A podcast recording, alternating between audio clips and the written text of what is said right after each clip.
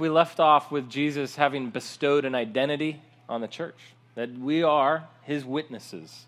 Uh, that's what he says in chapter 1. You will be my witnesses. And so there's this identity. And w- the church has now been given power. The Spirit came, and we watched that story unfold last week with the, the Holy Spirit indwelling and empowering the people of God to bear witness to Jesus. And part of that relationship of identity and power is a new standing with God. Remember, Peter proclaimed forgiveness of sins, that the biggest barriers in the relationship with God are dealt with and what Jesus has done. And, and now the church is also now given this new community, that, the, that there is this community that learns and loves and gives and shares and prays and bears witness. And this is this community that's empowered by the Spirit. And so now we're going to turn the corner into chapter 3 and see what the church is like as it faces out. Right? So last week we saw the church interacting amongst the church. There's this mutual relationship where we pull our resources together and we share and we learn together. But now we're going to see the church turn outward. Right? So There's this church lives on a mission and so this morning, I want to take a look at what this, this looks like as the church moves out into a world that needs and longs for restoration, to be restored. So uh, let's take a look at Acts chapter 3, verse 1. Um, uh, see, Nathan, you want to throw verse 1 up there? Thank you. All right, so now Peter and John were going up to the temple at the hour of prayer, the ninth hour and a man lame from birth, he's crippled, right, was being carried, whom they laid daily at the gate of the temple that is called the Beautiful Gate, to ask for alms of those who are entering the temple. An alm is a handout, okay? Uh, and seeing Peter and John about to go into the temple, he asks to receive alms. So this guy is born lame, can't walk, his whole life, it reminds us actually of a story earlier in Luke's first volume, where one of the first miracles we see Jesus perform in the Gospel of Luke is where he heals a man who's paralyzed from birth. And uh, one of the things we're going to see as the book of Acts unfolds is that Luke, the author of Acts, keeps casting his characters in the role of Jesus. It's actually really interesting we see Peter now cast in the role of a Jesus like person. Right? That's the point. You're going to be my witnesses. I'm going to give power so you will bear witness to me. And so now Peter's playing the role of Jesus. He remember we talked in uh, chapter 1 about how the mantle of Jesus' ministry goes to the church. And so uh, Peter is interacting in this way it's going to depict Jesus. And narratives often depict things. They, they don't just tell you things, they show you things. And it's, uh, it was very normal in this day for people to just sit outside the place where God was worshiped and wait for alms, right? Giving alms was actually a, a, presupposition, a presupposition of Jesus in the Sermon on the Mount when he says, uh, not to let your right hand know what your left hand's doing. He's assuming people are actually giving to the poor. Like, so just when you do it, don't do it in a way that's boastful, right? Like that's what he's getting at. And so this concern for the poor was assumed. And this paralyzed man is looking for alms. He just wants a handout, like just enough to relieve a little bit of his pain for today. But he's not necessarily expecting anything that's going to change his life. And one of the things I want to say in this story is we actually see humanity being depicted uh, by this man that was born paralyzed. If you go back to Luke chapter 5, the first paralytic story, you actually have Jesus solving his problem in a way that wouldn't be expected. All his friends lower him down through a roof. I don't know if you remember this story. And he gets there and he would expect that Jesus would heal him. But instead, what does Jesus say? What's the problem that Jesus perceives and then fixes? Your sins are forgiven. Like, uh, wait, what? Like that that wasn't what I expected. You see, Jesus actually looks in at the situation and he sees where he's most helpless. Where he's most helpless actually is his own relationship with God and his own relationship to sin. He needs forgiveness. And so that's his biggest problem. And the miracle of healing is just a signpost that Jesus has the authority to forgive sins. And so there's always this temptation for us when we look at stories of re- restoration in the Bible to think of restoration in strictly material terms. Like a really restored life is when we have lots of stuff and feel really comfortable, right? And the Bible's showing us that that's actually not the full story of what it means to be a restored human. That there's something way deeper, way more significant. The key issue has to do with our relational isolation and stuckness.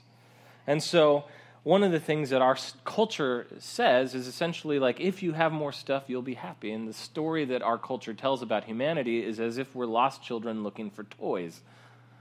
And actually, the Bible's saying you're a lost child looking for a family. It's relational uh, issues that cause us the deepest pain.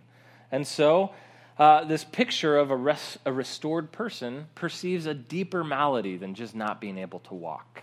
It actually uses this guy as a picture of humanity. That, that humanity is seen like him as a beggar. We're paralyzed by the reality of sin in our life. And so, this reality for sin is that it always paralyzes us, it keeps us stuck. And the strategy for coping with our paralysis spiritually, at least in our culture, just like this guy, is to go out looking for an alm. Like, if I could have a little bit of relief from my loneliness, if you could just throw me a little bit of relief from my, you fill in the blank, right? The places that feel paralyzed to you, humanity acts like this beggar. We look for an alm. And I think the picture that Luke is showing us in Acts chapter 3 is that the reality is humanity was made to walk with God, not live on alms. You see this throughout the Bible. In the book of Ecclesiastes, the, the wisdom literature of the Old Testament, where the man with the most stuff in the end, Solomon, the teacher of wisdom, says, I had it all, I have it all, and I got to tell you, it's all basically just vanity. It's smoke. It's not it's not actually leading to happiness. And so this guy looks to the apostles and hopes that he's going to get something from them. What he doesn't expect is that he's going to end up with something from Jesus. And how often is that true? We come into Jesus just or come into church just expecting something horizontal. Like maybe I'll develop community. And that's that's a good aim. We think that's a good aim. We pursue it as an end here. But oftentimes we miss that the church is the people of God. We want to gather together and we hope to receive something from Jesus, that heaven would break in in our midst. And this is what he doesn't expect at all. And so look at verse. Uh, well, let me throw this quote up real quick. I ran across this this week and loved it. The business of the church is to deal with the real problem of men and women, not to give alms, but to offer a cure for the paralysis. And this is what we're getting at in this story. Verse 4 Peter directed his gaze uh, at him, as did John, and he said, Look at us. And he fixed his attention on them, expecting to receive something from them. But Peter said, I have no silver and gold, but what I do have, I give to you. In the name of Jesus Christ of Nazareth, rise up and walk. Like you can just imagine Peter and John, they've walked with Jesus, they've seen the stuff that Jesus did, and now they're doing the stuff that Jesus did. You got to imagine the excitement at this point. And they're bearing witness. He says, Well, look at us. We're nothing special. Uh, and in fact, no, I, I noticed this that the man had to adjust his gaze to them. In other words, people are walking by and he's looking down and he's just asking, Help me out, give me a handout. And they're talking to him, and he actually has to adjust his gaze. You know, something's happened in your life where you have shame, right? When you don't want to look at other people in the eye, right? This guy, in other words, he's given up hope, right? And he's living in shame. And he actually has to adjust his gaze to interact with another human. And part of the paralysis that sin causes in our life is it will isolate us from community and it'll draw us downward and inward. And so, one of the things that Peter says then is, I actually don't have anything to give you in terms of cash, but what I do have, I do give. Now, let me just say this is not an apologetic to like neglect the poor. Okay? like, this is not about uh, this is, isn't a paradigm for rejecting generosity. Like, we don't have, well, Peter said, I don't have any silver or gold, and so we don't have to give anything. I think actually what we saw in chapter 4 was that the community was giving generously. Or, sorry, chapter 2, the community was giving generously. There was, in fact, there was no want or need within the community because the people had pulled their resources together and were giving generously. And this is why we do this. We pull our resources together and we give generously to move the work of the kingdom forward. Right?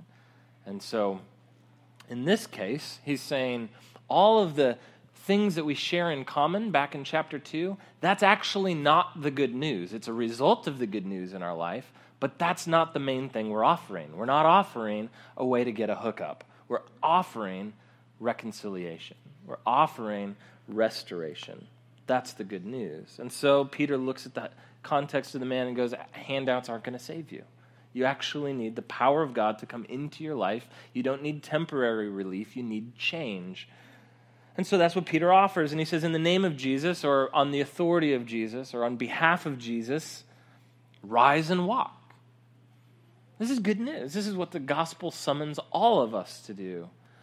That, that there is a, a, the reality that in Jesus, I can rise and walk. That on my own, I'm a slave to my own self centeredness, and I'm stuck and paralyzed in it. But the gospel breaks through that and he says, Rise and walk. Rise from your shame and walk in my honor. Rise from your fear and walk in my power. Rise from your guilt and walk in my righteousness. This is the good news. And so, this morning, as we sit with this idea that the gospel is depicted as restoration, I want to just ask the question Are there places in your life where you're feeling paralyzed today? Places where there's a paralysis in your walk with God, where rather than being able to look others in the eye, you're wanting to hide. I want to say to you today that part of what God is up to here and in your life is to call you to rise and walk. To walk with God. And by the way, walking, last time I checked, involves putting one foot in front of the other. It's a one step at a time habit. That's not a be at the end now. It's a put a foot in front of the other now.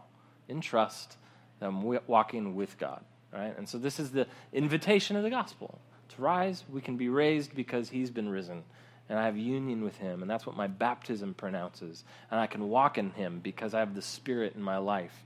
He actually animates my life and moves my life. Look at verse 7.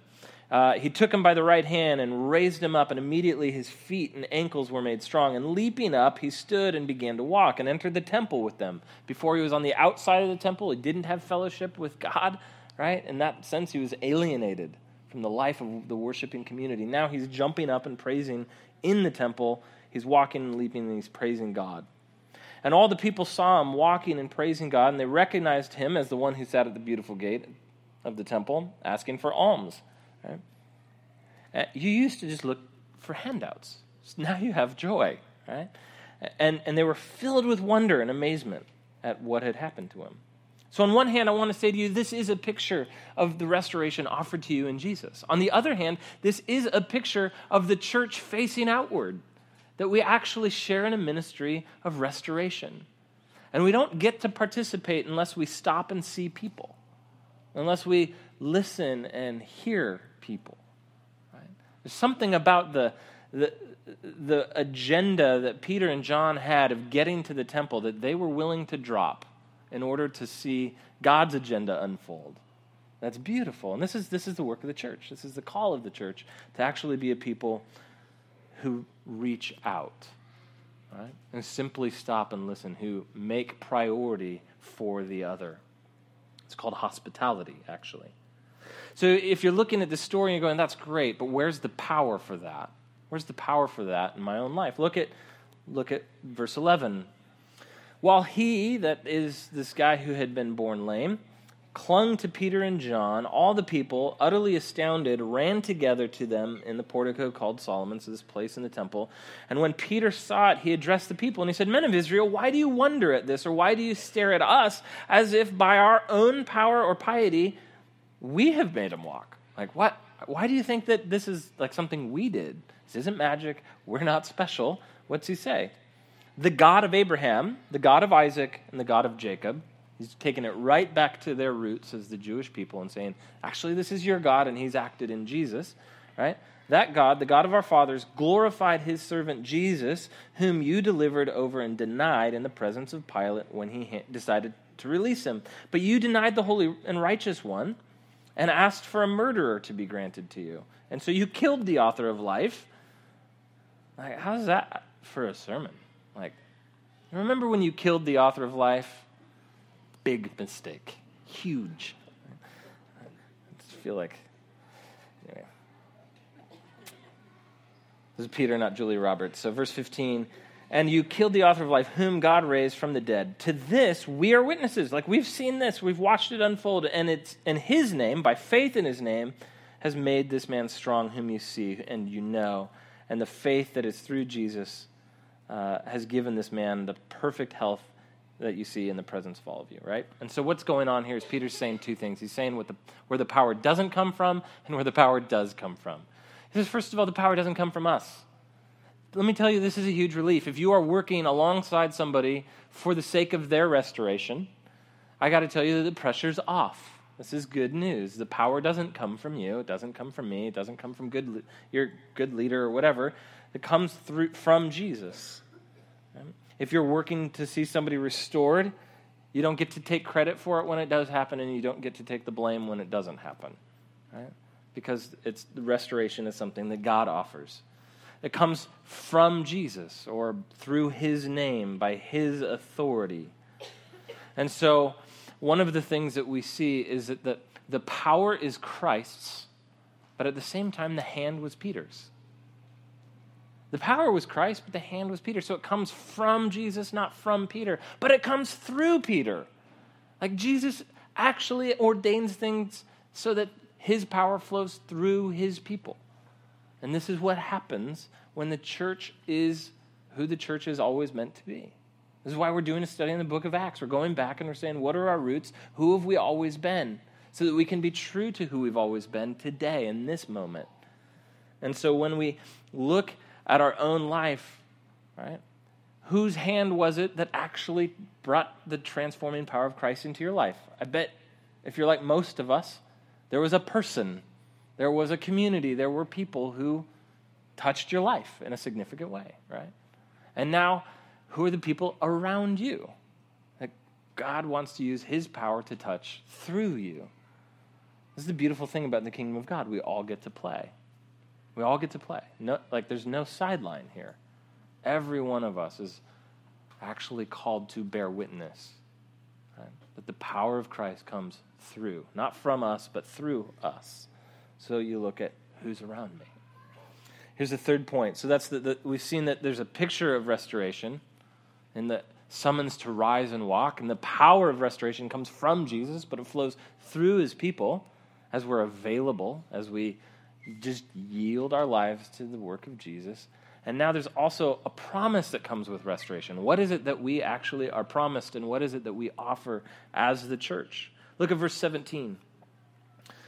And now, brothers, I know that you acted in ignorance. I love this, by the way. Like, this, this promise of restoration isn't for those who are just readily accepting it, right? It's equally for those who are vehemently rejecting it in ignorance. So, our ignorance isn't actually uh, something that God looks at and goes, Well, I'll stop pursuing you. He actually keeps pursuing people who reject him to a point, right? And he says, I know you acted in ignorance, as also your rulers, but God foretold by the mouth of all the prophets that his Christ would suffer, and he thus, he, he thus fulfilled, like all those promises. What, P- what Peter's saying is, by the way, in the ancient world, if there's something new, it's immediately viewed with skepticism. Any new development is like, I don't know. Like an iPhone 10 is far less credible than the Kyocera thing that had like that game that where you like just hit the ball back and forth and that was the only game you had. Remember those? That would be way more valid, right? We live in the opposite, right? The newest thing is always the most valid, the most credible, the most interesting. In the ancient world, if you couldn't show what you were doing was tied to something older, you were viewed with immediate skepticism. So Peter is saying, look, this thing that happened in Jesus is as ancient as it gets. This is what God's always been up to. The prophets have always been saying this would happen. It just now finally happened. But it's always been the plan. And so he's trying to show the credibility that Jesus ought to be given within his Old Testament, ancient world context. And then he says this here are the promises. If you repent, therefore, and turn back, your sins may be blotted out, that times of refreshing may come from the presence of the Lord, and that he may send the Christ appointed for you, Jesus, whom uh, heaven must receive until the time of restoring. All things, uh, restoring, I'm sorry, whom heaven must receive until the restoring of all the thing, of all the things about which God spoke by the mouth of his holy prophets long ago. Sorry, I'm having a brain meltdown. Verse 22 Moses said, The Lord God will raise up for you a prophet like me from your brothers. This is the end of Deuteronomy. You shall listen to him and whatever he tells you, and it shall be that every soul that does not listen to that prophet shall be destroyed from the people. And all the prophets who have spoken from Samuel to those who came after him also proclaim these days. You're the sons of the prophets and of the covenant that God made with your fathers, saying to Abraham, go back all the way in the story when he said, In your offspring, to Abraham, shall all the families of the earth be blessed. God, having raised up his servant, sent him to you first to bless you by turning every one of you from your wickedness. And as they were speaking to the people, the priests and the captain of the temple and the Sadducees came upon them, greatly annoyed because they were teaching the people and proclaiming in Jesus the resurrection from the dead. And they arrested them and they put them in custody until the day until the next day, for it was already evening. But many, it says, of those who had heard the word believed, and the number of the men came to about 5,000. All right, so we'll stop there in terms of the text that we're getting through today, but I want to say this. There are these three things that Peter points out as part of what restoration looks like. Three things. I'll work through them quickly. First of all, after he grounds his whole argument back in the Old Testament the scriptures and all that they've always pointed to, he says, here's what God's up to in Jesus. Here's what restoration looks like. First of all, he restores you relationally. He restores you relationally, or uh, he offers a restored relationship. And that is when we say, by the grace of God, when God's love melts our hearts, we say, I don't actually want to do life on my own without God. Right? He turns us, and we turn from a life apart from God to a life where He actually calls the shots and He actually defines me and orients my life. And He restores me. Think about this, though, too. Anytime you have a restored relationship, and a marriage relationship or a friendship, what restores it? Is it time? Do you just let things go and that just, you finally are just better? Like I, I, that was like that was middle school male friendships for me, right? We would get mad at each other, and then we'd pretend like nothing happened about three days later. Not healthy right? What, what works in a relationship is when the offended party forgives the offense. That's how a relationship gets restored. The fact that it needs to be restored means that it was broken. And so whoever did the breaking, right, has to own it, and whoever got the breaking has to forgive it. Otherwise, it's not restored. And so in our relationship with God, Peter is saying what's offered to you is a restored relationship where the offended party, God, says, I forgive you, and I'm not going to treat you like you're an offender. I'm actually going to treat you like you're my child right? and like you're my friend. And so, what I want to say to you is the promise of forgiveness, the promise of restored relationship, deals with the anxiety about what God thinks of you, right? If you're here today and you actually have any question mark about what God actually thinks about you and how he feels towards you, what I want to say to you is look at the promise of restored relationship. That full forgiveness of sins is part of this package where he says, actually, I'm going to blot out, right? Erase the record of your wrongdoing. And so, if we have anxiety over God's opinion, what I want to say is the gospel flips that on, our, on its head, and instead you have assurance of God's costly acceptance of you. And that actually motivates everything else in your life. The second thing that comes with restoration is a restored outlook or a restored way of seeing your world and experiencing your world. He says in verse 20, that we should expect times of refreshing coming from the presence of the Lord. We were at somebody's home the other night for dinner, and one of the things that occurred to me was they listed a fair amount of burdens in their life. Like there's financial burdens and there's physical, like medical burdens, and there's relational burdens. But they were joyful all the way through. They were generous and hospitable, and everything about their life seemed to be defined by something completely other than their circumstance. And what I want to say is they were not defined by the alms they were looking for, the alms of a, of a circumstantial change. They were very much defined by the presence of God in their life. And so, what we see in, in the scriptures is we see this picture of God coming and bringing his presence. He says, I, I'm not going to promise what the circumstances are going to be, but I'm going to promise my presence. And when we have his presence, we can be refreshed.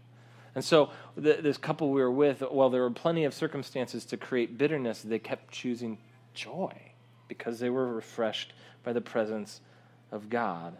And this is what God does. He actually brings us into his own relationship of love between Father, Son, and Holy Spirit so that we can have his joy, his refreshment that always exists in him. And so when you have a restored relationship, your outlook is transformed because you have his presence. And then finally, we see a restored direction or restored hope. One of the things that we all know from trying to get from point A to point B is that your destination determines your direction, right? Like wherever you want to get determines which way you're headed. And one of the things that I think is easy for us to believe in our very materialistic culture is that there is no destination. There is, it's all just cause and effect, and there is no purpose to anything else. And the Christian story is actually the opposite. Yes, there's cause and effect, but there's a purpose, there's a design, and it's all headed somewhere. There is a destination. And this is what he says in chapter 3, verse 21, when he says, uh, that he may send the Messiah, the Christ, who's appointed for you, Jesus, whom heaven must receive until the time for restoring all the things about which God spoke by the mouth of his holy prophets long ago. In other words, there's a time when God restores not just individuals, but everything that cancer ends, that injustice ends, that every reason for sorrow ends because he restores everything. And what I want to say is this protects us from a self centered view of restoration. It's really easy to just get on the train of God loves me and wants my life to be cleaned up, and I focus on my life. But what I, this, this story is showing us that there's a bigger picture, that God has a direction for all of human history, and He's leading it that way. And so that means everything we do either works towards that end or actually kind of works against it. And so, if you have this direction that God's restoring everything, and you have this as the outlook on your life that He's restoring everything, it trivializes all the things in your life that don't lead to that ultimate destination, doesn't it? Like, I, whatever if I don't have this TV or if I don't get to live in this place. Because that's not all about where God's taking this thing. But the work that we do that is a signpost or a foretaste of this ultimate destination of all things restored, the love that you share around your table, the way you serve the poor, the way that you offer hospitality, these kinds of things last. And God says, actually, they're not done in vain. They will last because God's going to ultimately make a new world out of all of it. And so we have this, this hope of a new direction. And it changes your life. If you have a restored relationship and if you actually have a restored outlook and a restored direction for everything that you do, it does change you. And so, uh, this is what we proclaim to the world. We don't just experience it, we also proclaim it. And we actually live as a witness that these things are true. These things are true, and we try to practice it. And so, one of the ways that we practice this reality of restored relationship and outlook and all of this is to come to the tables. That every week we gather and we rehearse a story. We practice the story over and over and over so that the practice of the story seeps into our bones and we actually live like it's true. That we're accepted by a God who has come near to restore relationship, that he comes to offer his presence at the table and in your life by his Spirit. and that He's taking all things eventually towards this meal. That's where we're going. It's a, it's a way to rehearse the reality that every week we say, actually, fullness is only found at His table. And that fullness is afforded not by my effort or my performance, but what He's done. And so, what I want to do is invite the band to come up this morning and, and lead us in response um, to this reality of God's restoration, where He summons us to rise and walk, and He says, I'm going to actually feed you and nourish you along the way at my table, where we remember the body of Christ given for us and the blood of Christ shed for the forgiveness of sins. And as we do, I want to invite you to just respond this morning. The tables are open. You can respond in trust and faith and say, God, I want you to be restoring these places in my life that are paralyzed. God, I want you to use me in other people's life to pronounce and provide an experience of what it means to be restored so that others would know you and your restoration. We have folks in the back who are available to pray for you too. If there's just a place in your life you'd just like to be prayed for, be prayed for. Be loved in that way today. Let me pray.